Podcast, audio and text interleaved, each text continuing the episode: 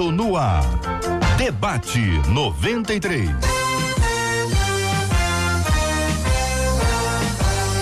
Realização 93 FM. Um oferecimento Pleno News. Notícias de verdade. Apresentação J.R. Vargas. Alô, meu irmão. Alô, minha irmã. Aqui fala J.R. Vargas, estamos de volta, começando aqui mais uma super edição do nosso debate 93 de hoje, nessa sexta-feira, 20 de março de 2020.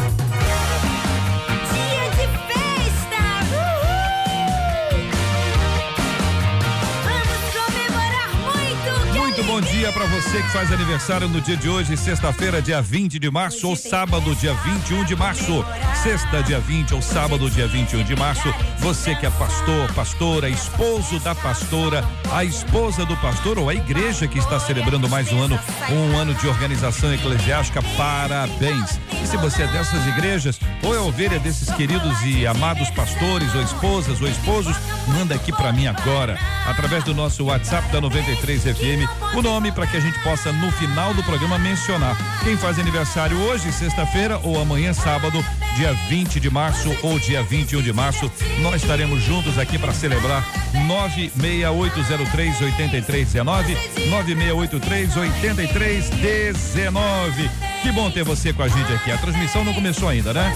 A transmissão do Face não começou, mas vai começar a qualquer instante. Então se prepare que daqui a pouquinho vai aparecer uma imagem. Entrou? Entramos? Tá entrando? Tá chegando não? Bom, vamos apresentar os nossos debatedores de hoje aqui. Pastor Lima, bom dia, meu irmão. Bem-vindo. Dia, Uma alegria tremenda estar aqui com você. Alegria nossa, pastor Vanessa Tanaka, bom dia. Mesa. Quero dar bom dia a todos os ouvintes que estão em casa, quietinhos. Deus abençoe a vida de todos nós e sejamos bênção hoje para a vida de vocês. Pastor Robson Alencar, bom dia, querido, bem-vindo. Bom dia, JR, bom dia a todos os ouvintes, pastores aqui, debatedores, pastores.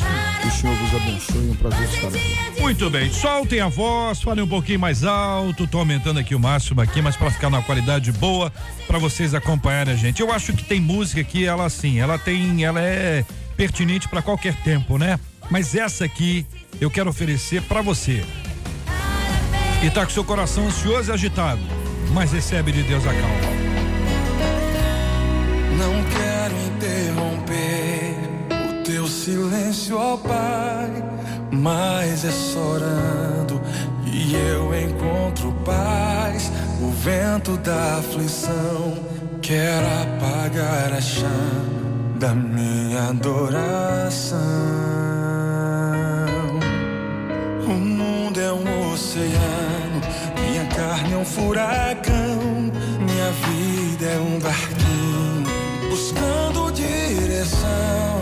Descansa em minha alma e acalma a tempestade que agita o meu coração. Acalma o meu coração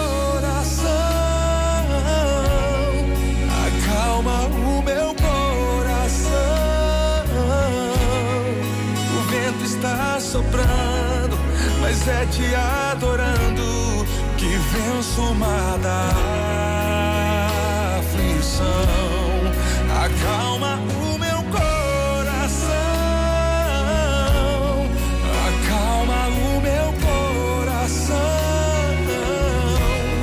Só venço esse mundo for em tua presença, acalma Só venço esse mundo se for em tua presença, acalma o meu coração. Ele tá precisando disso, sabia? Tá muito agitado o negócio, pelo amor de Deus, tem problema aqui, problema ali, nós vamos enfrentando, vamos administrando com a graça de Deus e a bênção dele, pedindo que o Senhor nos conduza, nos abençoe, nos sustente, mas é preciso pedir ao Senhor, acalma o meu coração. E é preciso orar pelas pessoas que estão aí na linha de frente, porque quem pode ficar em casa, tá em casa quietinho, tá escondidinho ali, então o risco é bem menor, não é verdade?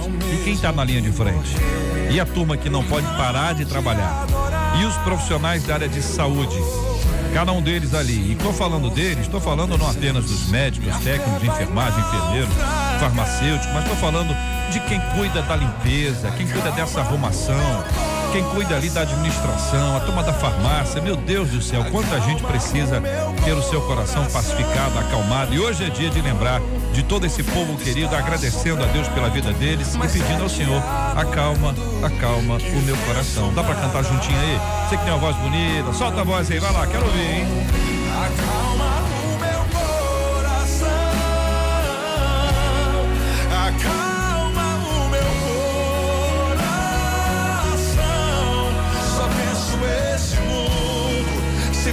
Tua presença.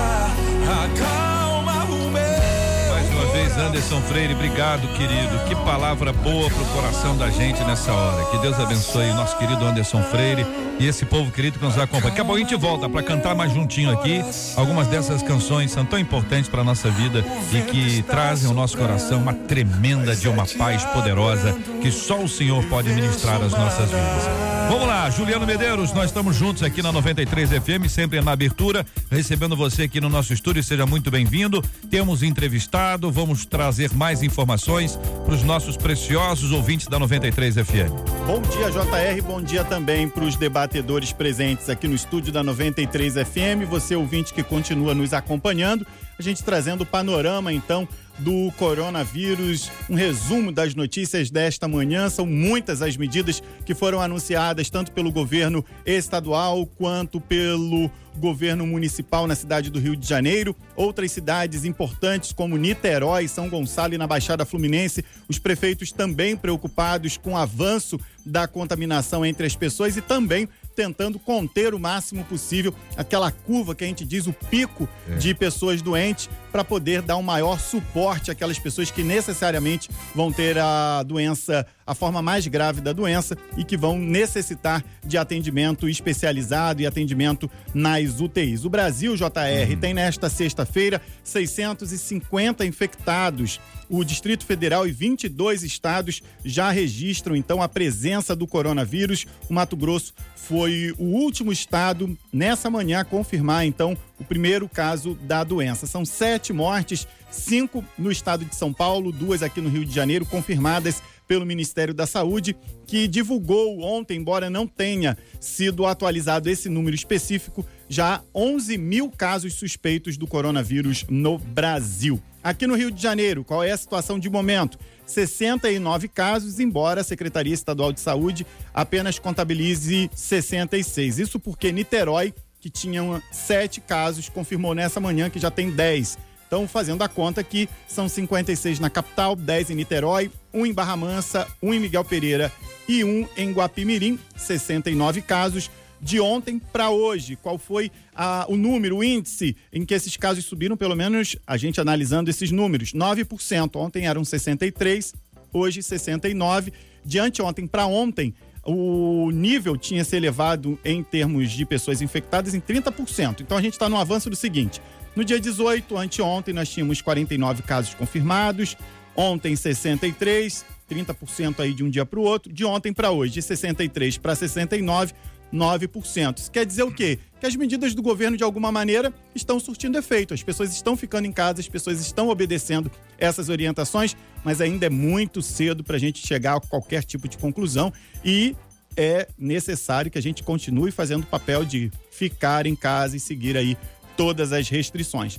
Muitas perguntas, JR, ainda são feitas, muitas perguntas, ainda são dúvidas dos ouvintes, e para isso nós estamos na linha com o doutor Edmilson Migovski, que é professor de doenças infecciosas da UFRJ e coordenador de relações externas da universidade. Doutor, muito obrigado desde já pela sua participação aqui na programação da 93 FM. As pessoas, muitas, estão é, sendo orientadas pelo governo a ficar em casa. De ontem para hoje, o governo do estado é, publicou novas medidas, novos decretos, fazendo com que a circulação seja ainda menor, principalmente na cidade do Rio de Janeiro. E eu pergunto ao senhor: essas medidas, embora pareçam completamente é, para gente que está acostumada a ter essa liberdade de ir para a praia, não são exageradas, né? De forma alguma, né? A estimativa é que se tudo der certo, centenas de pessoas vão morrer. E se tudo der errado, milhares de pessoas vão morrer. Eu torço para que tudo dando muito certo mesmo, que a gente não tenha morte alguma, mas já tem algumas mortes sendo é, causadas por esse novo coronavírus. Então, as pessoas é, idosas nesse momento, elas não fazem visita e não recebem visita. A minha mãe, por exemplo, tem 82 anos de idade, meu pai 83, e eu recomendei de uma forma muito contundente que eles não recebam, por exemplo, é, pessoas, netos, que mantenham uma certa, certo isolamento social, né, para evitar que, que tenha a possibilidade de contaminar, porque as pessoas de alto risco, leia-se, pessoas com mais de 60 anos, diabéticos, hipertensos e idosos, portanto, são, é, formam um, um, grupo de pessoas, né? esses grupos são os grupos ditos de alto risco, onde a doença pode causar a morte e pode causar uma doença grave que vai demandar internação. Então imagina, se de uma hora para outra muitas pessoas de alto risco pegam essa doença e vêm desenvolver, uma doença grave, se todo mundo desenvolver ao mesmo tempo, não vai ter suporte médico né, para atender essas pessoas. Até porque os profissionais de saúde vão adoecer também e pode ser que você tenha um comprometimento do, de recursos humanos e comprometimento de infraestrutura. Duas coisas que são muito ruins numa situação de epidemia. Por isso que cada um deve fazer a sua parte, mantendo-se na medida possível em isolamento, com distanciamento, eh, nem é isolamento social, não gosto muito disso, gosto do distanciamento social. Se você tiver uma rua de subúrbio, onde você pode conversar de um lado e a pessoa do outro lado, você pode estar mantendo contato social, mas com distanciamento. Né? Esse distanciamento é não tocar a mão, não abraçar, não beijar, é, falar a um metro e meio, dois de distância. E se a pessoa tiver algum quadro respiratório, qualquer que seja ele, isso porque pessoas mais jovens costumam ter o quadro mais branco, evitar contato com, com outras pessoas, dessa forma evitando a disseminação do vírus, que uma vez pegando alguém de alto risco, pode evoluir de uma forma muito complicada e até mesmo a morte. Doutor, é, o senhor falou aí nessa questão do não tocar, não se aproximar.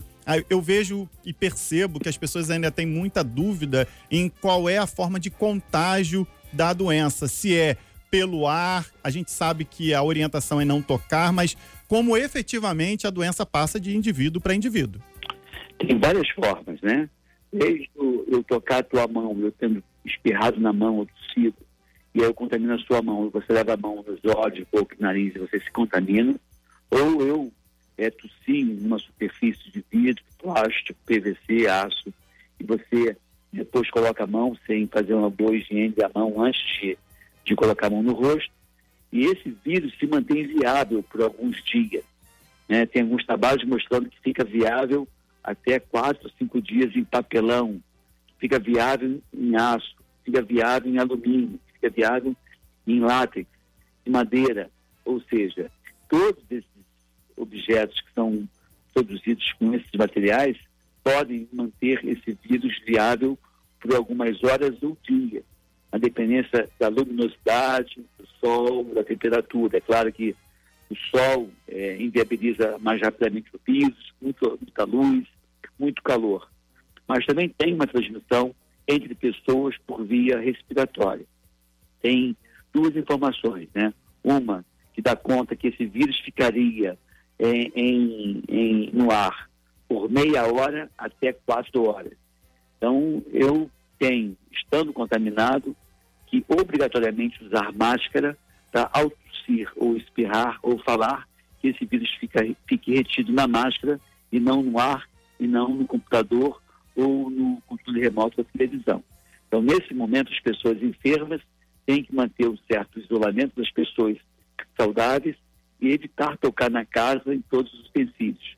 Inclusive, eu recomendo que essa pessoa, dentro de uma casa, tenha o seu, o seu deslocamento intradomiciliar de uma forma mais restrita, para evitar sair contaminando tudo que é porta, tudo que é controle remoto. Se for possível, manter essa pessoa no quarto, levar comida para essa pessoa.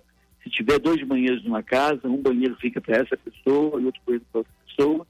E, de forma alguma, dormir no mesmo quarto. Porque quanto maior a proximidade de um caso de coronavírus, esse Covid-19, maior a chance dessa segunda pessoa na mesma família receber uma carga do agente infeccioso de uma forma mais exuberante e tenderia a ter uma doença de maior gravidade. Então, o isolamento respiratório é mandatório e esse isolamento das coisas que essa pessoa enferma vem a tocar. Doutor, ainda nessa questão da prevenção, o senhor falou aí várias situações bastante importantes e cuidados e atenção que a gente deve ter, mas com relação à roupa que a gente usa, que está no dia a dia, no contato com o meio ambiente, em relação ao próprio cabelo, existe também atenção em relação a isso, barba para os homens, né? Os homens aqui, pelo menos no Rio de Janeiro, a moda é andar de barba, a juventude, inclusive. É. Então, pelos, cabelo, barba, roupa, quais são os cuidados para que isso também não ajude na contaminação e na proliferação do Covid-19? Cá entre nós, né, os homens que usam barba, com mais frequência levam a mão ao rosto para ajeitar a barba. Né? Então você tem um risco de contaminação também por isso. E também por conta da pessoa falar e às vezes solta perdigotos, saliva, né, de uma outra pessoa, numa distância inferior ao metro e meio, e esses gotículas podem ficar presos na barba e a pessoa, ao ajeitar a barba, contaminar a mão e contaminar por conta do contato com os olhos, boca e nariz. Então, barba me parece um problema nesse momento também. Não tinha feito essa reflexão, mas é, a pessoa acaba levando mesmo mais a mão ao rosto por conta da barba. O segundo ponto que você perguntou foi. Em relação ao ah, cabelo, relação em relação à roupa. roupa, né? É, Claro. Cabelo, eu não tenho informação. A roupa tem informações de trabalhos mostrando que o vírus ficaria viável até por 24 horas indeciso. Então, realmente, é, se você teve contato, pegou um ônibus cheio, essas coisas, o ideal é que essa roupa fique exposta ao sol, em ar, né, ao ar livre, em calor, para que você tenha a inativação natural desse vírus. Agora, e aí, por isso que é importante, você chega em casa, vai direto para o banheiro, lava a mão com água e sabão e tira a sua roupa e toma um banho. Porque é uma forma que você tem de evitar também contaminar os outros membros da sua família, né? Doutor Edmilson, aqui é o J.R. Vargas. Eu quero primeiro agradecer o senhor e dizer que tem, tem aqui um fã do senhor, um, um admirador do trabalho que o senhor faz. Com a Obrigado, clareza, a transparência, o senhor traz uma simplicidade para os assuntos, além de ser uma pessoa quase que onipresente. Eu estava Uhum. aguardando o senhor aqui na 93 FM. Estou aqui muito honrado e feliz de receber o senhor aqui na rádio Prazer e, meu. e poder interagir com o senhor. Quando a gente está falando sobre esse tema e o senhor passou por, por essa, o senhor mencionou, por exemplo, a gente não sabe, mas che- chegando em casa, o senhor acha que o ideal é todos os dias higienizar controle remoto, higienizar eh, eh, as maçanetas da casa e dos armários, que é outro lugar de contato, a- Olha da só, pia, depende, né? como é que é isso? É, depende, eu moro sozinho. Então, eu não tenho sinal, não tenho sintoma. Eu chego em casa, a primeira coisa que eu faço Aham, é me dirigir para o lavabo, lavo as minhas mãos, aham. né? Tiro minha roupa, boto para lavar e tomo banho. Então, eu entro em casa e eu não contamino o controle remoto. Então, meu controle remoto não, não limpo todo dia. Aham. né? Então eu tenho um controle do meu ambiente aqui dentro de casa. Né? Agora, quando você tem outras pessoas, crianças, tem pessoas de alto risco, o ideal seria que você fizesse isso sim, porque tem mais de uma pessoa mani- manipulando, você não sabe se essa mesma pessoa teve o mesmo cuidado é, de, de higienizar as mãos antes de tocar no, no controle remoto. Um exemplo claro, né? Você vai comer no restaurante aquilo. É ideal que você tenha, antes de se servir, álcool a 70 ou água, água e sabão para você higienizar as suas mãos antes de sair pegando naqueles pegadores. aham, Porque se eu higienizei as mãos e você não, aham. e se eu venho depois de você, vai me contaminar. Claro. Então, é assim, hoje, esse momento é um momento de consciência coletiva. E digo mais, esse ano vai ser um sufoco por causa do coronavírus, desse do Covid-19. Uhum. Mas ano que- e a gente sabe o seguinte, depois de três meses, você repetindo determinado movimento, você pode dizer que criou um hábito. Uhum. O que, que eu quero que o brasileiro perceba agora? Que ele crie um hábito de, primeiro, é, higienizar mais as mãos do que ele normalmente higieniza. É, não sair tocando na caneta. Eu, na medida do possível, abro porta. A minha casa é com, uma, com a mão por dentro. Na parte de fora, eu abro com, com o cotovelo. Aham. Eu aciono o elevador com o cotovelo. É. Né? E se o elevador não permitir que eu faça isso desse jeito, eu deixo minha mão em quarentena, assim, entre aspas, até que eu possa higienizar as mãos ou usar álcool 70. Só pode usar a chave, doutor. A chave. É, chave- é, tem, é, tem, tem, mas tem, Pontinha. tem, tem uns que não permitem Não ter permitem. toque de, de, de coisa. Então, assim, o- sempre que eu posso, eu não uso. Eu uso cotovelo ou uso outro tecido qualquer. Mas uma coisa que é importante, se nós criarmos esse hábito, que serve para coronavírus, que serve para gripe, resfriado, conjuntivite, diarreia, no ano que vem, se a gente comparar 2000, depois que o Covid se resolver, se nós compararmos 2021, se todos tiverem esse hábito, com 2019, você pode ter certeza que 2019 em relação a 2021, você vai ter tido muito mais casos de conjuntivite, Aham. diarreia, vômito, gripe e resfriado em 2019, numa fase pré-higienização mais constante das mãos, do que em relação a 2021.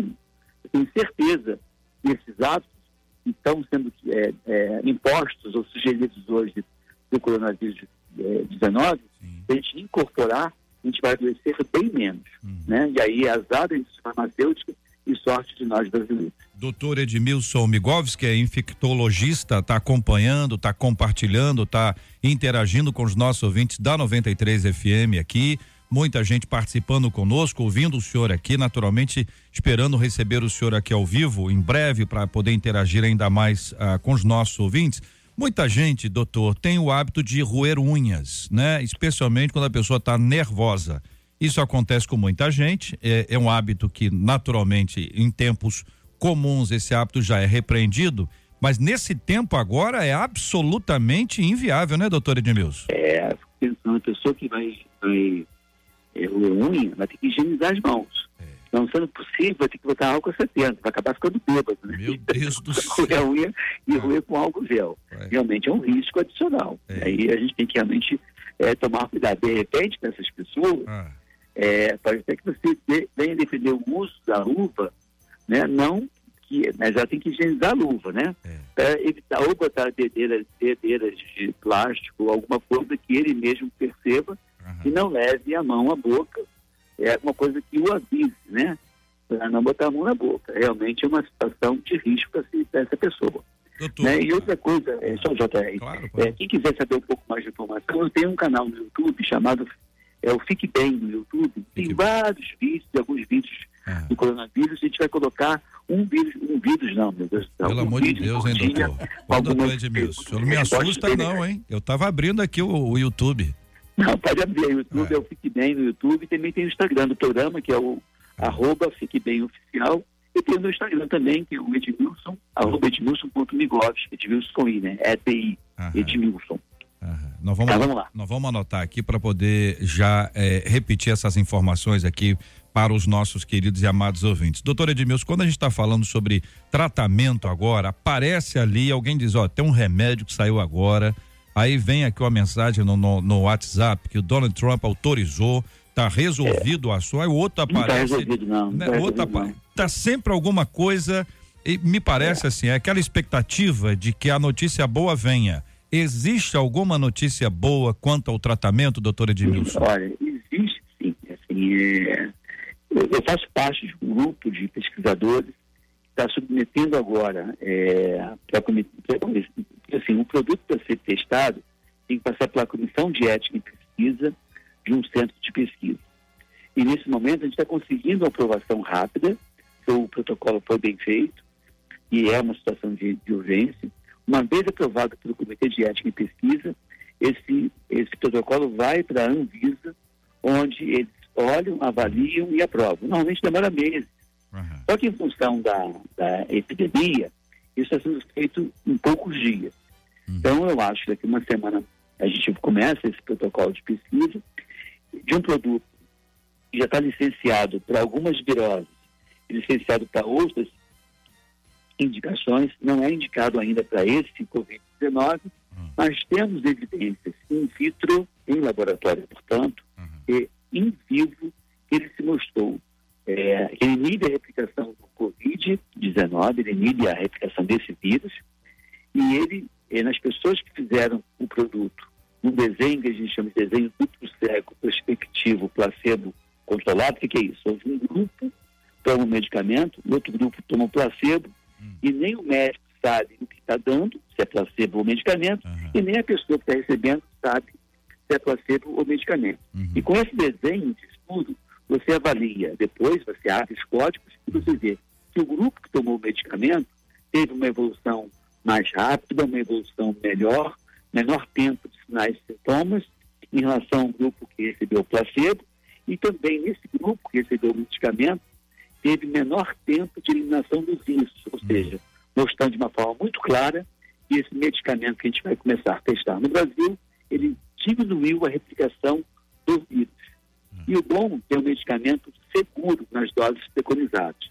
Diferente da cloroquina, que se mostrou in vitro eficaz no tratamento, na inibição da replicação do Covid e de outros vírus, mas que quando se faz em seres humanos, a pegada, a batida não é a mesma, até porque a cloroquina, para combater as infecções virais, exige uma quantidade, uma concentração maior, e essa concentração maior, tendo em vista que a dose terapêutica da cloroquina está muito próxima da dose tóxica, você acaba fazendo mais mal para o paciente do que bem. Então, a cloroquina está sob júdice. Embora o Donald Trump tenha falado o que falou, eu prefiro confiar na ciência e o trabalho que foi feito, que tem várias, várias falhas metodológicas e tem essa, esse senão aí que mostra que pode não ajudar e, ao contrário, pode prejudicar. A nossa proposta de um medicamento é que a gente comprovadamente sabe que ele não vai prejudicar nas doses que a gente está preconizando e existe um enorme potencial de beneficiar. Então, assim, daqui a pouco a gente vai ter uma notícia boa para dar para vocês. E como não é uma molécula nova, é uma nova indicação de uma molécula antiga, a gente tem muitos dados de segurança e é mais fácil você mudar a bula do que licenciar uma nova molécula. Entendi. Doutor Edmilson, eu quero dizer para o senhor o seguinte, que ah, nós somos uma rádio de programação cristã ah, e nós cremos muito no poder de Deus e que Deus dá sabedoria. Eu tenho uma frase, doutor Edmilson, que eu, o senhor, eu vou dizer essa frase, o senhor vai entender. Nos tempos que estava estudando, que o senhor estava lá na universidade, muitas vezes, provavelmente, o senhor num domingo à tarde, num sábado à noite, em que muitos colegas do senhor foram àquela festa, aquele aniversário, ao, o senhor estava estudando. Então, Muito, o que, muito, o, que eu, o que eu oro, doutor Edmilson, e tem encorajado as pessoas a orar é o seguinte: olha, vamos orar para que aquele detalhe que aquele pesquisador, aquele médico estudou naquele domingo à tarde, naquele sábado à noite, como a maioria estava nos embalos lá, eh, ele, ele traga, Deus traga isso à mente, porque nós estamos aqui eh, orando, pedindo que Deus dê a vocês não apenas a proteção, e isso tem sido feito regularmente, o reconhecimento, a valorização, mas também compreendendo que, como cristãos, nós podemos pedir a Deus para abençoar, porque quem dá sabedoria é Deus. Ele pode trazer as soluções, as alternativas. Muitas dessas coisas estão na natureza, ou seja, ele as criou e a mistura delas pode produzir coisas muito, muito importantes, como tem sido até aqui. E nós temos pedido ao Senhor que dê sabedoria, doutor Edmilson Migovski, aos senhores e a todos os. Temos até orado, eu vou fazer um acréscimo aqui, que eu estou orando para que. Deus- nós temos orado para que Deus dê aos multibilionários, e não são poucos, a sensibilidade de investir financeiramente para que os pesquisadores possam avançar mais rápido com isso. A gente sabe que o dinheiro vai ajudar bastante nisso. Sim, sim, é? tem dinheiro. Você tem uma ideia? É, a gente tem uma. O professor Davis Ferreira é um virologista e que a gente faz algumas pesquisas em conjunto. Nós temos um- um- um- uma, uma, uma planta, um fitocerápico, um chá, eu não vou poder dizer qual é, que em estudos in vitro mostraram inibição de 100% de, de, de dengue e febre amarela e tem potencial para evitar também esse. A gente parou a pesquisa porque não teve recurso para tocar. Pois é. Então, assim, é, tem produtos naturais, como você falou, que Deus criou a natureza, e realmente existe um grande potencial. Nesse momento, o, o medo que eu tenho é de sair falando um monte de coisa, Claro. dar uma falsa, uma falsa confiança para as pessoas e elas relaxarem na prevenção, Sim, que nesse momento é o mais eficiente que deve ser seguido a risco. A prevenção, ela não deixa dúvida, né? E nem coloca ninguém em risco. E já algumas, alguns tratamentos alternativos, seja ele eh, plantas, chás ou mesmo medicamentos, pode trazer algum, algum ma- malefício. Por isso que tem que ter muito cuidado com essas indicações. E eu acho que pode ser até que saia uma, tem uma saída natural para isso. Nesse momento, o produto que a gente está estudando é, um, é uma molécula produzida em laboratório Uhum. e que mostrou, mostrou eficácia para rotavírus, norovírus, adenovírus, Uhum. é, chikungunya, zika, influenza, é, dengue, febre amarela. Então, assim, ele tem uma boa, um bom potencial de pegar esse novo coronavírus também. E essa é a nossa esperança e essa é a nossa, nossa avaliação de momento. É um produto seguro. Tem que ver se é eficaz.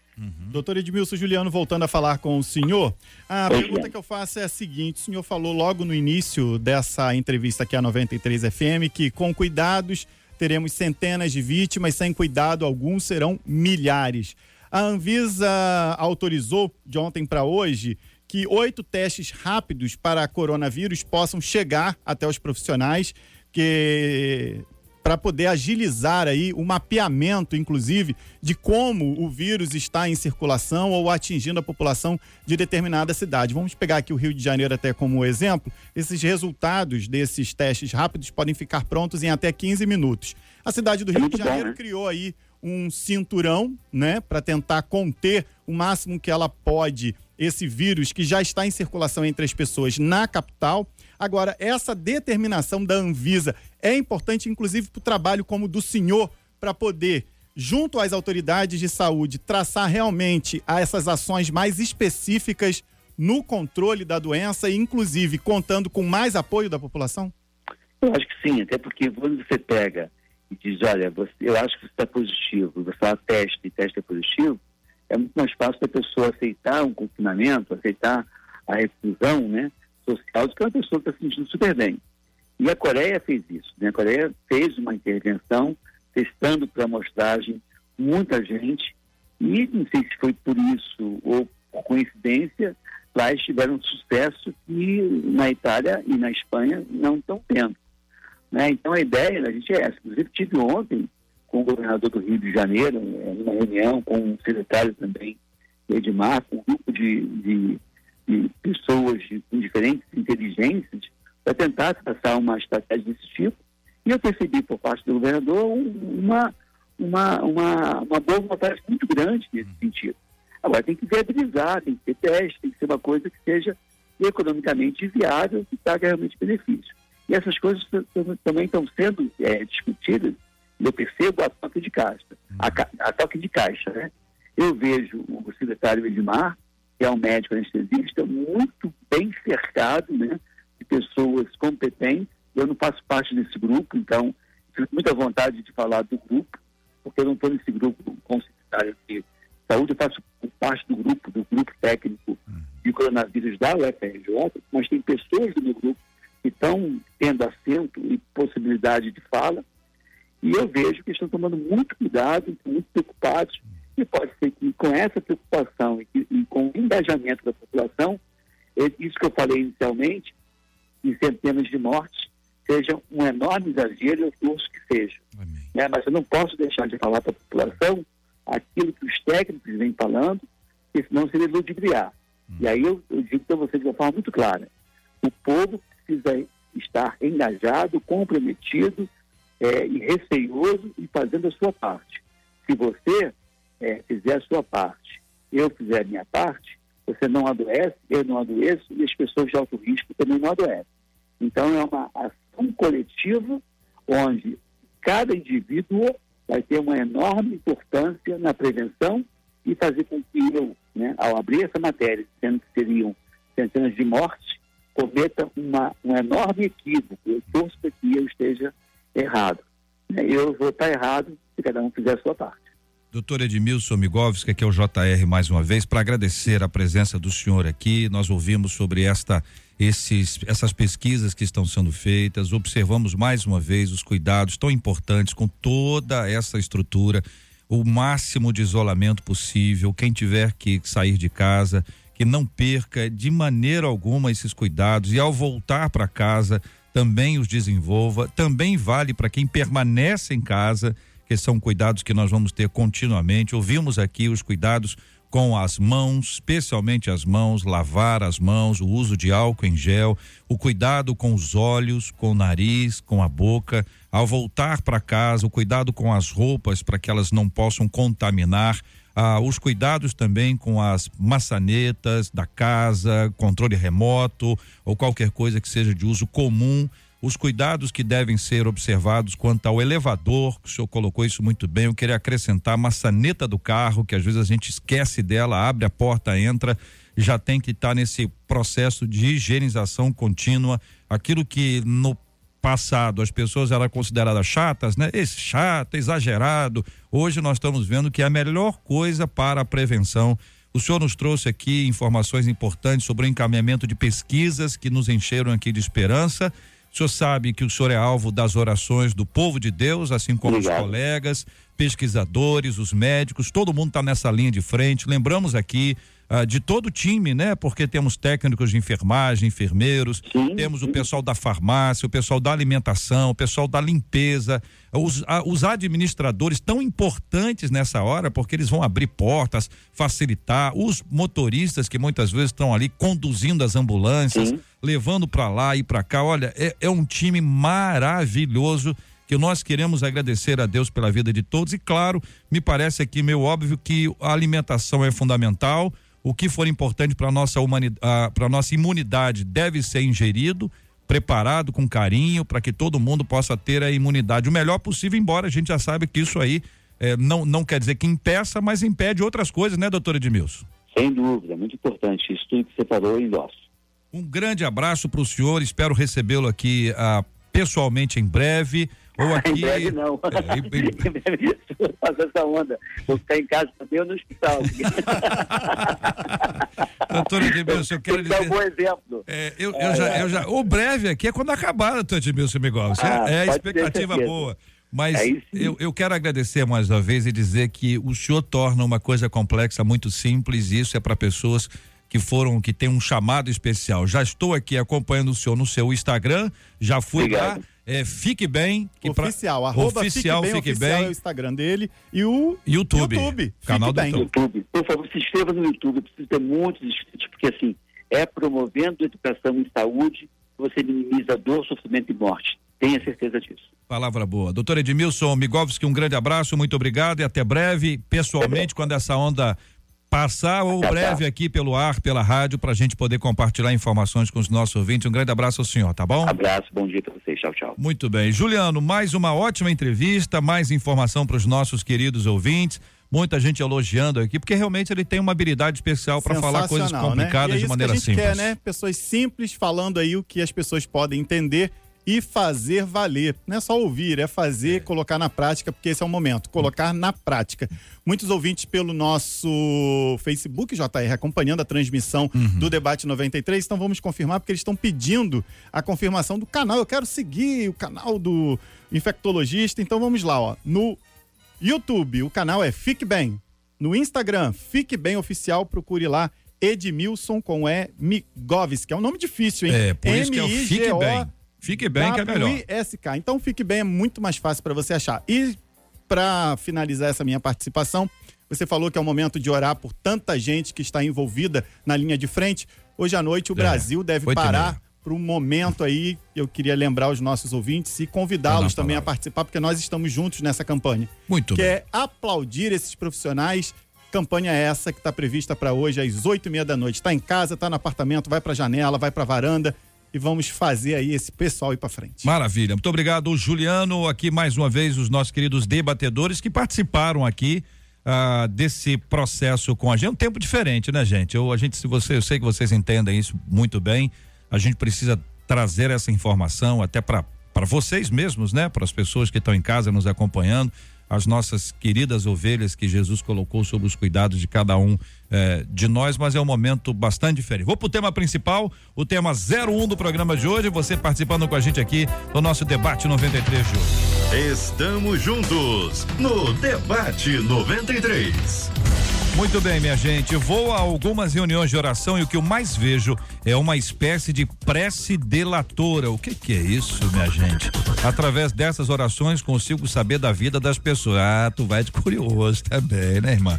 Deus ouve esse tipo de oração? Como detectar que uma pessoa está usando a desculpa de orar por alguém quando na verdade o que ela está fazendo é fofocar? Qual é a maneira certa de orar? E aí, debatedores? Vou começar ouvindo o pastor Lima. Bom dia, bem-vindo, meu irmão, mais uma vez. Bom dia, JR, mais uma vez. Bom dia, queridos debatedores, amados ouvintes. Bom, ali primeiro ele ensina como não orar, né? expondo a vida dos outros. Por mais que haja uma boa intenção, se você quer orar por algo que, que constrange, que expõe o, o próximo, você não vai fazer isso, não é? Então essa seria a maneira incorreta. A maneira correta o Senhor nos ensinou na oração famosa oração do Pai Nosso, lá em Mateus capítulo 6, onde tem a glorificação a Deus, reconhecimento ao Eterno, é, louvor, você exalta o nome do Senhor, você reconhece a sua humanidade, a sua total dependência dele. E isso sim seria a oração correta, uma oportunidade de você conversar com o Pai. Havia um, um grande homem de Deus, ah. o George Miller, hum. que, segundo né, a biografia dele, ele escreveu 50 mil orações respondidas. É um homem que sistematicamente anotava cada uma das respostas que ele recebia até chegar ao, ao, número 50 mil. Meu Jesus. E ele fala sobre essa dependência de Deus na oração, reconhecendo quem Deus é e quem ele é em Deus. Pastor Robson, e aí? Primeiro, a oração é uma comunicação com Deus, né? A forma pela qual Deus criou para que o homem se relacione com ele. Primeiro, a oração tem que ser o relacionamento pessoal. Se eu tenho que orar por alguém, por algum motivo específico, acho que deve, isso deve ser feito em secreto, né? Para não expor ninguém. Eu não acredito que Deus só ouve eu orar falando alto. Eu acho que Deus, eu costumo dizer numa mensagem minha, que possivelmente Paulo deve ter orado 72 horas para ouvir Deus dizer assim: A minha graça te basta. Porque é três períodos de oração e um período pode ser 24 horas de um pôr do sol até outro pôr do sol. Imagino que quando ele orava, eu não acredito que ele ficou só de joelho ou gritando. Então eu costumo dizer o seguinte: não dá para falar, pensa. Não dá para pensar, chora. Não dá para chorar, geme. Não dá para gemer mais, canta. Não dá de joelho, deita. Não dá deitado, fica de pé. Não dá mais de pé, fica sentado. Mas só pare de orar quando Deus falar. Isso não precisa ser só falando. Então, ore. Não pare de orar, mas tenha cuidado naquilo que você diz e sobre quem você fala. Vanessa. É, ouvir Deus ouve, né? Que Deus ouve tudo. tu perguntou, será que Deus ouve essa oração? É, ouvir, ouve, né? É, ouvir, ouve.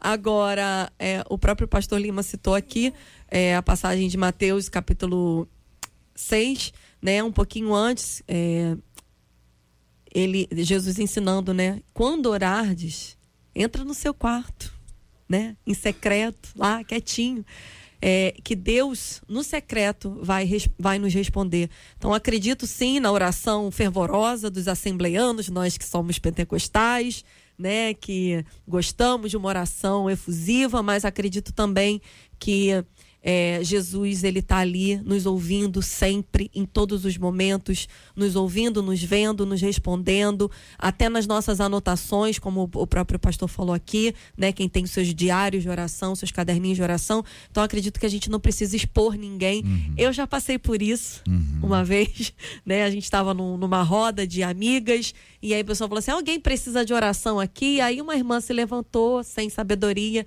Ah, eu queria pedir oração pela irmã Fulaninha que está passando problema é. no casamento. E aí disse o problema do casamento. Disse o problema. Disse. Aí contou a história toda da irmã e todo mundo ficou na roda assim, parado, é. ouvindo. Falei, gente, amém, glória a Deus, vamos orar. Deus sabe de tudo, porque Deus sabe realmente de tudo. É, né? Deus sabe. Não sei se vocês acham que as pessoas hoje assim, elas estão mais cuidadosas com a exposição pessoal no grupo e menos nas redes sociais. Porque acho que já apanhou tanto com esse modelo que você acabou de dizer, a pessoa que pede oração por alguém ausente, porque senão a pessoa não pediria, e conta o problema dela.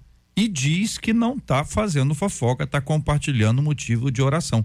Não sei se já melhorou isso, pastor Lima, ou ainda não? Bom, eu não costumo presenciar esse tipo de coisa. É, a gente nunca vê isso. É. Eu não tenho como aferir é. isso. Mas eu acredito que deve ter diminuído sim. Que a Vanessa fez há muitos anos, entendeu? Porque hoje, quando, quando tem um líder presente, as pessoas já ficam com receio. Se ficam com receio, é porque sabe que está fazendo uma coisa errada. Que a gente não pode contar da vida dos outros, não é não? Mas às vezes tem gente que faz achando que tá ajudando. Ingenuidade? É, É. Eu, acredito que tem gente que faz. Pureza de alma. É, por. Ah, tadinho. Tem gente que faz. É, é, tem gente que faz na, na inocência. Acredito que sim, que tem gente que faz na inocência. Mas, hoje em dia, não acho que tão, seja tão inocência assim, né? É, nos anos nos anos 90 a igreja principalmente em São Paulo é, Assembleia de Deus Ministério do Braz na época presidida pelo pastor Lupércio saudosa memória cresceu muito com cultos nos lares. Era uma permissão do pastor. E tinha muitas irmãs de oração. Deixa eu dizer uma coisa. Eu presenciei muitas coisas é, mas algumas eu é, eu percebi que foram mudando com o tempo, porque os problemas vão acontecendo, os líderes de cada congregação vão sendo necessário fechar essas orações e acredito, como disse o pastor Lima aqui, as coisas diminuíram. Mas, pastor, ainda acontece? Com certeza acontece. As pessoas têm que é, repensar, como eu já disse aqui, nem tudo precisa ser dito. Às vezes só pensado Deus ouve. Viver em 24 horas de oração é fazendo tudo. É, como disse a pastora, é, é, é simples, né? Eu acredito na oração fervorosa, chamada clamor, né? Falar em voz alta. Eu acredito nisso. A autoridade, é- eu estava agora no Uruguai, eu vim embora porque eu já sabia que as fronteiras todas se fechar, eu vim embora. Lá, qualquer crente que tenha um contato com Deus, uma similaridade da sua espiritualidade, vai ver isso lá. Eu vi pessoas manifestarem na rua, a gente andando na rua depois da oração, tem uma dificuldade lá espiritual, um peso muito grande. E eu convoquei todo mundo para orar, vamos orar. Aí disse assim: Nós vamos orar como, pastor? Eu falei assim: Não, você ora do jeito que você achar. Só não gostaria que vocês citassem os problemas de vocês na oração. Para ter cautela. É, esse cuidado é fundamental, porque eventualmente alguma coisa muito delicada é dita e a pessoa sobre quem está sendo dito nunca mais volta à igreja. Positivo. Você imagina bem, a irmã chega lá e diz: Olha, meu marido, irmãs, ora aí pro meu marido, ele não tá. Entendeu, irmãs? Tá As irmãs entenderam logo. As irmãs, ah, é mesmo? É, é, vamos orar. Ok, beleza. Passou domingo, chega lá a irmã e o irmão, juntos. O irmão começa a observar que as pessoas olham para ele com outro olhar. Ela não é, a Vanessa tá rindo, vai- é- ela, ela viu a cena, né? Viu a cena. Aí vai lá, aí quando o cara descobre que as pessoas estão olhando para ele, porque a bendita esposa irmão, resolveu, né? né, Ah. contar isso e tudo mais. Ei, irmão, melhorou? Como é que tá o senhor? Eu tô ótimo, né? Não, que a irmã pediu oração, eu saber se o senhor melhorou. E aí expõe a pessoa. O cara nunca mais volta à igreja. Aí vai dizer, ah, fulano foi embora da igreja. Por causa de quê? Porque oraram por ele. Por causa de oração. Entendeu? Vai dizer isso ainda. Mas é a tal da fofoca que às vezes cria ali e É a a pessoa tem que ter gospel. sabedoria. Tem certos assuntos que não precisa. É igual homem quando a mulher chega e diz assim: Ah, o irmão fulano ora por mim que eu vou operar. Se a irmã não disse a cirurgia, não pergunte. Não pergunte. Porque pode ser uma coisa íntima. Exatamente. E aí você coloca a irmã, no, e expõe a irmã, não precisa, é, o que- não precisa dizer, dizer o quê. A gente não precisa nem do nome. É que as pessoas ficam curiosas, né? É. Aí vai Ah, pro é Facebook, às vezes vai pro Facebook, É. pras redes sociais, coloca, vamos orar pelo fulaninho que está doente. Aí a pessoa faz o quê? Entra nos comentários pra saber se alguém comentou, Pra saber, pra que saber que ele qual tem. é a doença não, da pessoa. Curiosidade a gente fica pra saber o que, que a pessoa tem. Eu acho que curioso não fica.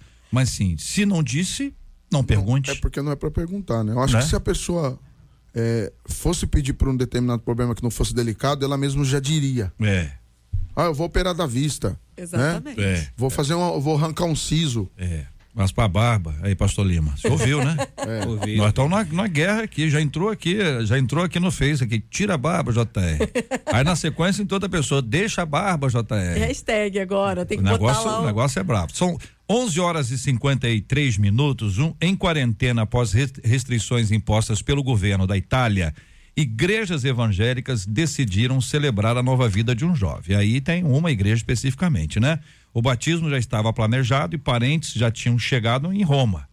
O jovem foi batizado na própria casa e a cerimônia é transmitida online e acompanhada por mais de 1.500 pessoas. É o número que nós temos aqui, é um fato que está acontecendo na Itália, que agora é o país que está, meu Deus, está sendo castigado, um sofrimento muito grande, muita gente passando esse. Mas veja a situação de uma pessoa que quer ser batizada. O processo para executar isso. A gente sabe que eh, existem eh, interpretações, eh, aquele que crer e for batizado será salvo. Então, alguns entendem que se crer, mas não for batizado, ele morre pagão. E essa é uma expressão religiosa e histórica no Brasil. Por isso que, ó, fulano, pagão, porque não, não batizou. E aí começa a correria. Se não batizar, a pessoa não vai para o céu. Esse tipo de interpretação, na opinião dos queridos amados que estão aqui, procede? É Eu acho. correta? Assim, eu acho que não.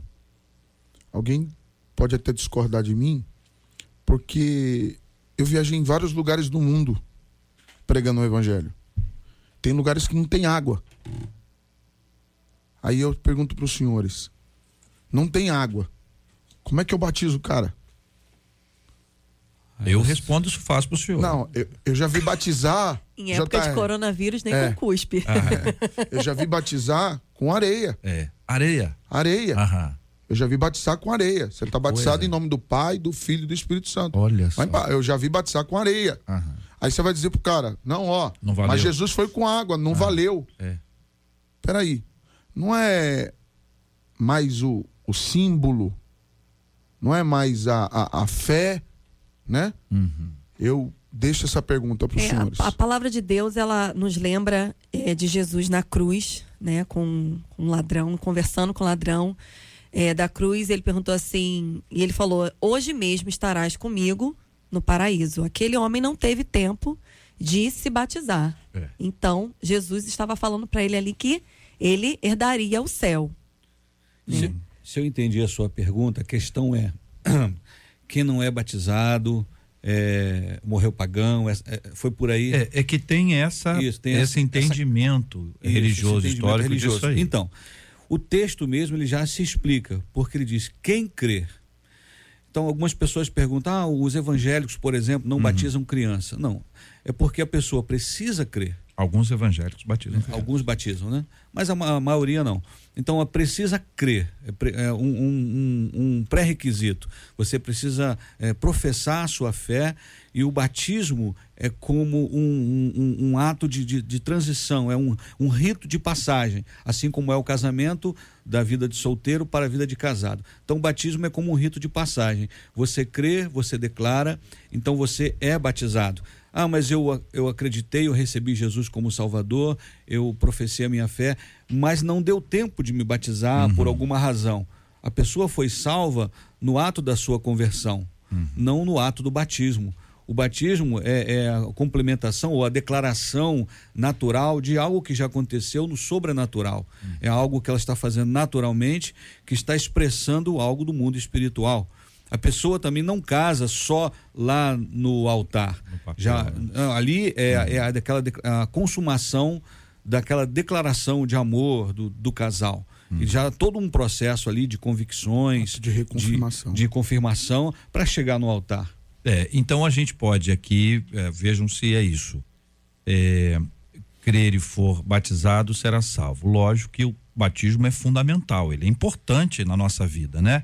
Ele não é uma coisa qualquer, você não, Não, abre mão dele. alguma. Nós estamos dizendo aqui naquele caso extremo, a pessoa creu e morreu, né? E, e morreu. Eu disse, "Ih, não deu tempo. E agora? Quer dizer, esse tipo de preocupação não tem base nesse texto bíblico, é isso? Até, Até porque É, o texto bem diz, claro. Aham. quem que- não crê né, será condenado. É o Quem crer não crer. E não é Quem quem, não quem, crer. não for, Não é quem não for batizado. Quem não for Quero deixar bem Aham. claro que nós não abrimos mão do batismo. Claro. É Nós- porque hoje Isso é a gente vê, até entre. Eu trabalho com adolescentes, é, muitos deles acham que para se batizar tem que viver uma vida correta, de santidade, de aquele, aquela coisa toda. Não, depois que eu me batizar. Muitos deles têm até medo do batismo, Uhum. né?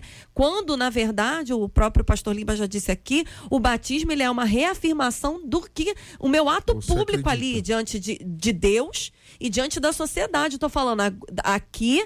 Eu estou enterrando o velho homem, como a gente sempre ensina né, no- nas nossas aulas de batismo. Estou enterrando o velho homem e nascendo uma nova criatura. Então, muitos deles a gente fala assim: olha, lá na, na, nossa igreja, por exemplo, só batiza a partir de 12 anos.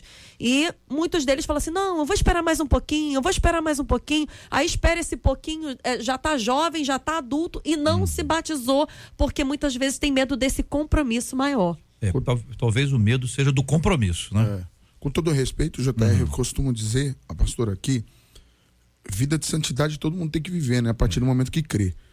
É, o problema da nossa juventude e adolescente é o seguinte: é, é imposto uma, uma, algumas condições e alguns costumes que parece que eles não vão poder, vão ficar robotizado a relação ao batismo, em relação ao batismo. Deixa eu lhe dizer uma coisa: a vida cristã vai lhe, vai lhe dar liberdade sem libertinagem. A vida cristã dá para se viver com liberdade sem escravidão. Uhum. Isso é necessário ser colocado biblicamente na cabeça dos nossos jovens, porque senão vai chegar um ponto que ninguém se batiza.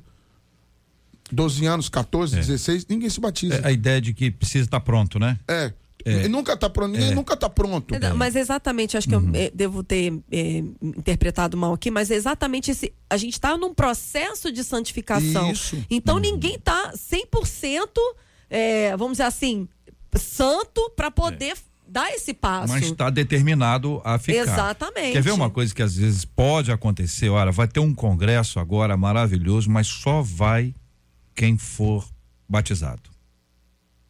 Tá certo? Então estabeleceu ali um negócio. Eu quero ir lá, congresso de, de adolescente, eu quero ir lá, meu irmão. Não perca isso, não. Mas, rapaz, mas você não foi batizado. Agora eu vou. E é batizado somente para poder ir numa determinada. ou ocupar um cargo às vezes, ah, tem aqui o coral dos jovens, e aí tem muita menina, os garotos, oh, rapaz, vou lá cantar. O cara não canta nada. Aliás, nem, nem canta. Mas para ser parte do grupo, tem que ser batizado.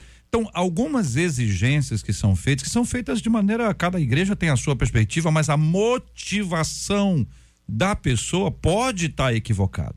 Então, o processo me parece muito importante do entendimento seja daqueles que batizam crianças, os pais, sejam daqueles que batizam dos adolescentes em diante aí, a, aquela convicção, o significado disso, o que que isso se, traz na Bíblia para nós. A gente vai vendo isso a partir de Cristo. Né? Quer dizer, no Novo Testamento você vai vendo esse esse esse de, desenhar importante e fundamental a ponto de estar estabelecido como um sacramento em alguns lugares. JR, existe uma chave poderosa que responde a essa questão que é buscar é, ou descobrir ou redescobrir o prazer em Deus. Tanto quando falamos de oração, você, se você vê a oração como algo obrigatório, isso te traz dor. Mas se você vê como algo prazeroso, um privilégio, isso te causa prazer e você quer aquilo. Porque todo ser humano, ele vive em função fuga da dor, busca do prazer. Fuga da dor, busca do prazer. Se o adolescente descobrir o prazer nas coisas de Deus, uhum. batismo vai ser algo que ele vai querer imediatamente. Natural. Eu é. quero porque eu quero é mais. Se ele descobrir o prazer na santificação, como é gostoso viver uma vida de santidade, ele vai querer isso, ele vai ser incendiado e vai incendiar outros. Mas enquanto o prazer do, das coisas do mundo falar mais forte, uhum ele não redescobriu, isso serve para adulto também, para uhum. todas as faixas etárias. Se ele não descobriu o prazer nas coisas de Deus, ele vai sempre ficar é, em, em, cima do muro. Não pode é... ser uma obrigação, né? Eu Exatamente. lembro que quando os meus pais foram casar, né? É, na própria Assembleia de Deus, o meu pai era novo convertido e aí o pastor chegou e falou assim: só caso vocês se o Paulinho se batizar, uhum. né? E foi o que foi feito. Paulinho. Meu pai, Paulinho, Paulinho. e aí meu pai se batizou justamente para poder cumprir aquela regra da igreja para poder casar ali é, com a minha mãe. Então, assim, é, eu não sei se essa é a melhor é, é, coisa a se fazer, porque quando você obriga outra pessoa, ela não está fazendo é, pelo seu próprio coração, pela sua própria vontade aquilo ali deixa de ser né, um prazer. É, é, um prazer. E é isso que é, a gente está falando aqui. Uhum. Esse processo de santificação, é claro que isso é extremamente importante, a santidade, é, a gente precisa é, estabelecer aqui para os nossos adolescentes e para todas as pessoas, lógico, que isso é necessário. Agora, ela não tem que se sentir obrigada, ela tem que fazer aquilo ali porque ela ama a Jesus sobre todas as coisas e ponto final. É, esse momento que a gente vive agora é curioso, porque quando a gente fala de oração, e oração é parte do princípio aqui da nossa vida, ninguém, nenhum cristão pode viver sem, sem orar. Às vezes você acorda de madrugada, você acorda, teve um sonho ruim, um pesadelo, acordou meio assustado tem gente que é um reloginho, né? Tal hora, tal dia, tal, tal dia. Todo dia, tal hora a pessoa acorda. Tem que contar isso pro médico, viu? Porque às vezes o médico pergunta, tem feito? Pessoa, ah, esquece. Mas a pessoa tá lá, começa a oração. Ela tá orando por algum motivo, aquele motivo que tá ali, batendo forte, começa a orar por aquele assunto. A gente tem que levar as nossas preocupações a Deus em oração. Como também a nossa alegria. Eu agradeço a Deus, então eu levo isso diante de Deus. Quando esse processo se transforma numa coisa natural, certo? que não tem impostação de voz, porque você sabe tem gente que tá falando aqui, normal, daqui a pouco vai orar, muda a voz, muda a voz, tá? É outra, outra pessoa. É uma outra coisa, o tom de voz, as palavras, tem palavra que eu não tenho a menor ideia o que é aquilo, nem se existe. Mas existem pessoas até que quando oram assim, você gosta, né, Robson? A pessoa quando ora, a pessoa é seguinte, ela, ela começa a elaborar tanto que quem não consegue orar como ele, diz, eu não vou orar eu não vou orar. Eu lembro de um caso, quem me contou isso foi meu amigo reverendo Davidson Vieira, Davidson Torres. Ele me contou que tinha um pastor e aí o pessoal estava lá no momento que vai ordenar, não vai ordenar, havia uma certa dúvida, plenário, aquele negócio todo. Aí disse que o irmão foi orar, o irmão já com idade avançada. Passaram para ele a palavra para pregar, uns de braço cruzado, né? Que é o pessoal observando, era hora de exame. O sermão era um exame e aí estava chovendo muito e o teto era aquele teto que quando chove bate e faz um barulhão. Que material é aquele? Lembra o nome? Amianto, amianto. Tipo, é, vai pá, pá, pá, pá, pá, pá, aquele barulheira todo e o homem levantou: Senhor, chegou a hora da tua palavra, cessa a chuva. Cessou na hora. Quando cessou na hora, quem estava de braço cruzado abriu, quem estava meio, meio distante se aproximou. Então, existem coisas são naturais a gente pode conversar com Deus sobre qualquer assunto. É. Desde a adolescência, se você aprender, Senhor, que, que bênção, hein? Deus querido, olha, senhor, é a intimidade. O senhor caprichou né? ali, meu Deus. Senhor, me livra do mal. Você vai conversando e vai trocando, conversando, vai aprendendo. E depois você cresce e conversa com Deus sobre qualquer assunto. Você não tem que marcar hora. Você tem que ter simplicidade para poder conversar com Deus sobre qualquer assunto. Quando isso se torna uma coisa natural, chega numa hora como essa que é difícil, ao invés de ser alimentado pelo medo, vai ser alimentado pela fé. Sim. E vai ter esperança. Sim. E vai ter esperança, porque, gente, a notícia ruim está o tempo inteiro. É. Mas se eu estou alimentado, se eu estou conectado com Deus ali em oração, ainda que a gente venha enfrentar, e nós temos enfrentado, qualquer um de nós individualmente antes disso, e agora de forma coletiva, que é muito interessante, a coletividade passa pelo mesmo aperto, a gente vai estar alimentado na palavra. Eu, o meu filho, o Matt Robson, né, chegou para mim e falou assim: pai, o senhor não está preocupado? O senhor voltou para casa? Aí o Matheus está morando sozinho, né? Aí o Matheus sa saiu do exército esses dias e foi lá para casa. falei: que houve, Matheus? Pai, eu tô preocupado, pai, e chorando, né? A situação, ele é militar, né? E várias ordens. Aí eu falei: que houve, Matheus? Vai para casa, cara. Não, pai, eu queria saber se eu não posso ficar aqui com o senhor. Eu falei, por quê? Falou, não, pai. Aí coçou a cabeça. Eu falei, fala, conversa. Que dificuldade é essa de falar comigo? Tadinho. Ah, aí ele sentou, me abraçou. Ah. Aí ele falou assim: pô, pai, eu só lembrava de uma coisa. Eu ia muito Rio São Paulo, né? Atender o pastor Zé Wellington. E muitas das vezes eles tinham que ir comigo. Aí ele falava assim: pai, eu não posso sentar na frente. Eu falei assim: não. Fica você e o Robson aí atrás, coloca o cinto e tira essas coisas daqui do banco. Isso é uma memória muito importante. Que eu desligava, deixava o rádio baixinho e ia falando com Deus ali bem baixinho o tempo todo. Ele falou para mim assim: pai, eu só lembrava de uma coisa. Quando veio essa notícia, quarentena, o governador foi lá no batalhão tal. O senhor falando com Deus. Oração, irmãos, tanto para você, como para quem está à sua volta pode dar mais que esperança. Pode dar às pessoas uma oportunidade de viver de novo. acreditar na vida de uma forma muito poderosa. Eu entendo algumas coisas que estão acontecendo, principalmente aqui no Rio de Janeiro, e a fala de alguns líderes. Eu não posso tirar a esperança das pessoas nem quando elas acham que a vida pode acabar. Porque na realidade o cristão sabe que vida não acaba.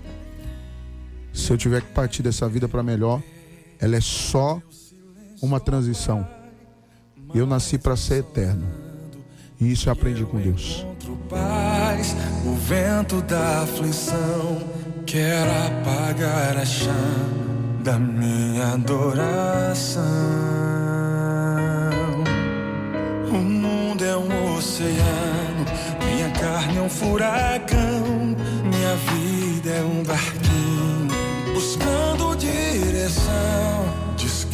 Descansa em minha alma e acalma a tempestade que agita o meu coração.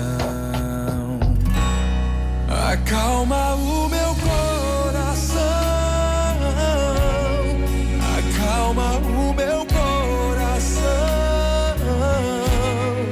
O vento está soprando, mas é te adorando que venço da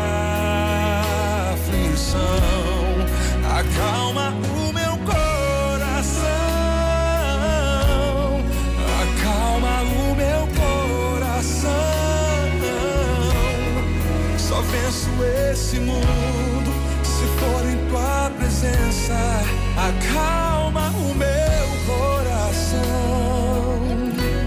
Muito bem, minha gente. Quero agradecer aqui ao som do Anderson Freire, agradecendo mais uma vez. Você tem que agradecer. Às vezes a pessoa grava uma música e que essa música se torna importante na sua vida.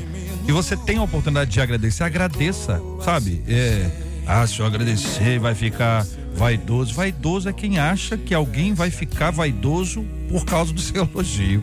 Tá arrebentando esse elogio, fez a cabeça da pessoa virar. Agradeça, ore por essas pessoas para que Deus dê canções bonitas e especiais. Vanessa, obrigado. Vanessa, Deus te abençoe. Amém, Deus Eu abençoe. vi que a sua filha foi batizada, né? Uma delas. Foi, a Eu vi Thalita. teu vídeo emocionante, viu? Fiquei emocionado. Parabéns. Graças a Deus, né? Graças a Deus, é uma bênção, né? A, a mais velha já tinha se batizado há quatro anos atrás. Cabelo rosa é qual? É a mais velha? É a mais velha. Mais velha, tá. É, e a Tatá agora se batizou, fez 12 anos, estava doida para se batizar e se batizou. Graças a Deus é tão bom, né? Quando a gente vê os nossos filhos caminhando é, na presença de Deus e a gente estava falando aqui sobre oração. A gente só pede alguma coisa para alguém que a gente tem intimidade.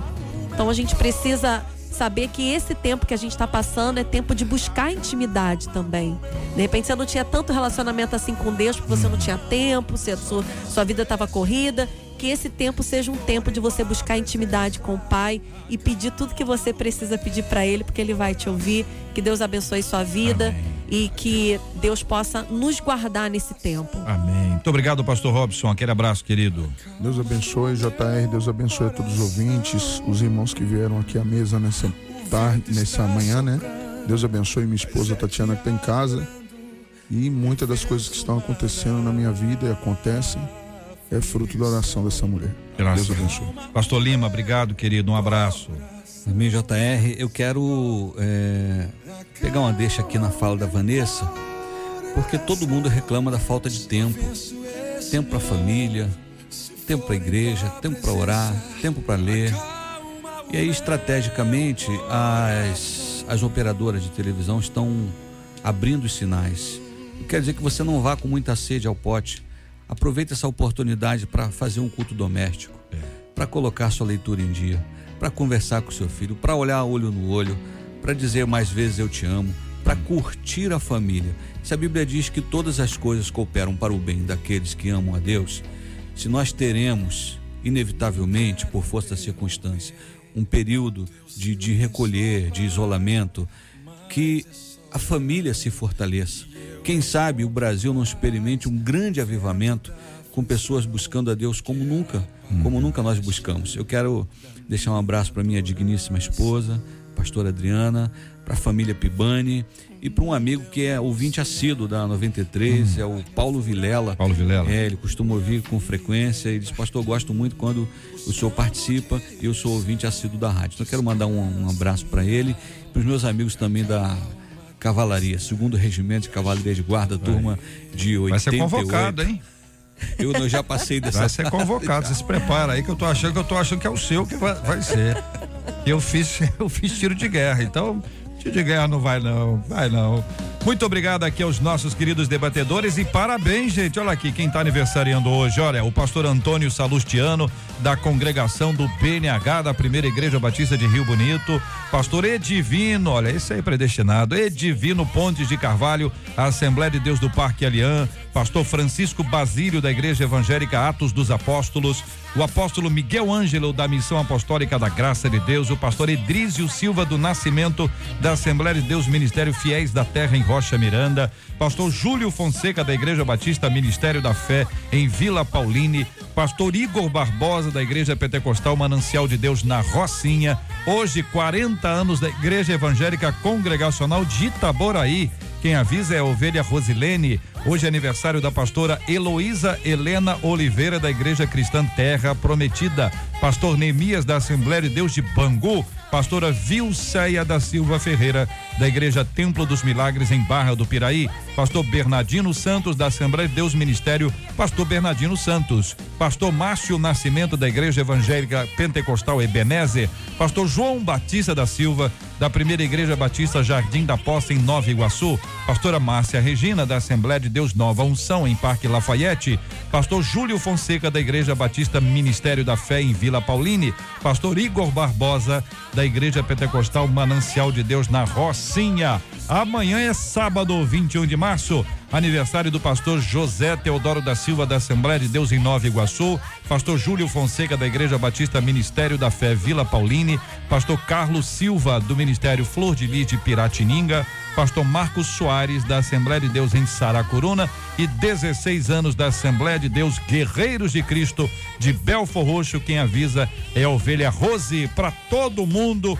Olha, parabéns. Que Deus abençoe e fortaleça a vida de cada um de vocês. Vocês serão alvos da nossa oração. O pastor Robson vai orar conosco agora. Vamos apresentar todos esses nomes em oração diante de Deus, apresentando-os, pedindo a graça e a misericórdia do nosso Deus e Pai sobre essas vidas preciosas, assim como vamos orar, como temos orado todos os dias, mas há muito tempo, hein? Pela cura dos enfermos, consola os corações enlutados. E nessa época agora, nós vamos orar por alguns motivos especiais. Nós vamos orar pelos profissionais da área de saúde todas as áreas. E aí você tem médico, enfermeiro, técnico de enfermagem, o pessoal da alimentação, da farmácia, da limpeza, os motoristas, o pessoal da administração, eu sei lá mais que área que tá ali, é o quê? Segurança, todo mundo fundamental nesse processo. Aliás, hoje nós estamos dando todo o apoio às oito e meia da noite, vamos para a janela. Quem mora em apartamento, quem mora em casa, vai para fora ali na porta, mais ou menos, né? Sai você faz, você sai, mas não sai. Você finge que foi, mas não foi. E é hora de aplaudir. É uma maneira de reconhecer, valorizar esses profissionais que, na minha opinião, são verdadeiros heróis. Sempre foram, mas agora de maneira especial.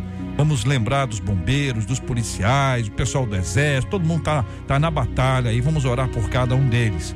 Vamos orar como aquilo que eu disse agora há pouco na entrevista com o doutor Edmilson Migovski. Eu oro assim, Senhor que aquilo que ele estudou naquela noite de sábado, quando os outros estavam passeando, aquilo venha à memória deles.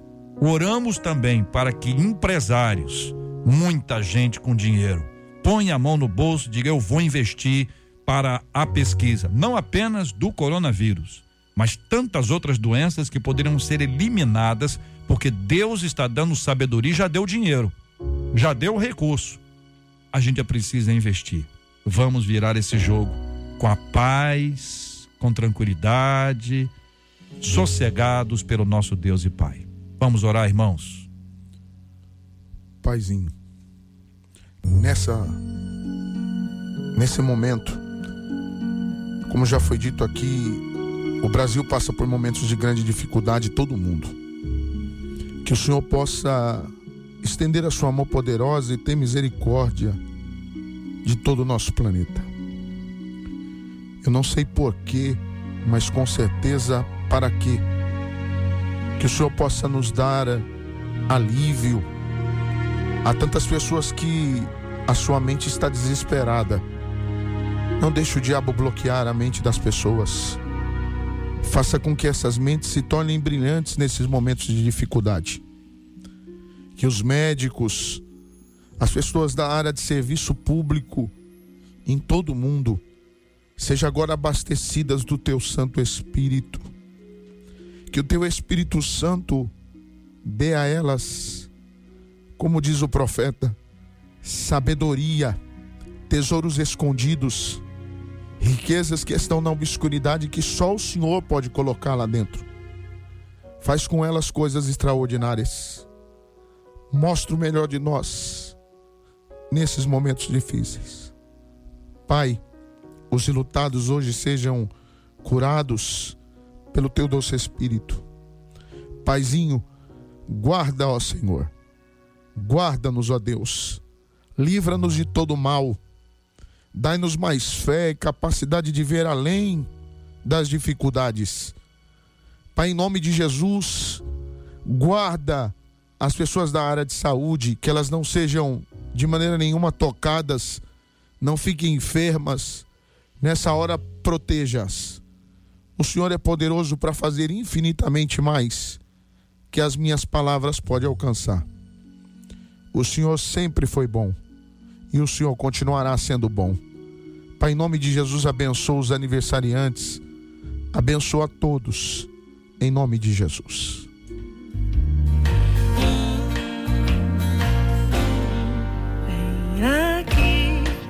Meu coração, sinto às vezes como um turbilhão que me ataca e joga no chão toda a esperança que restou e então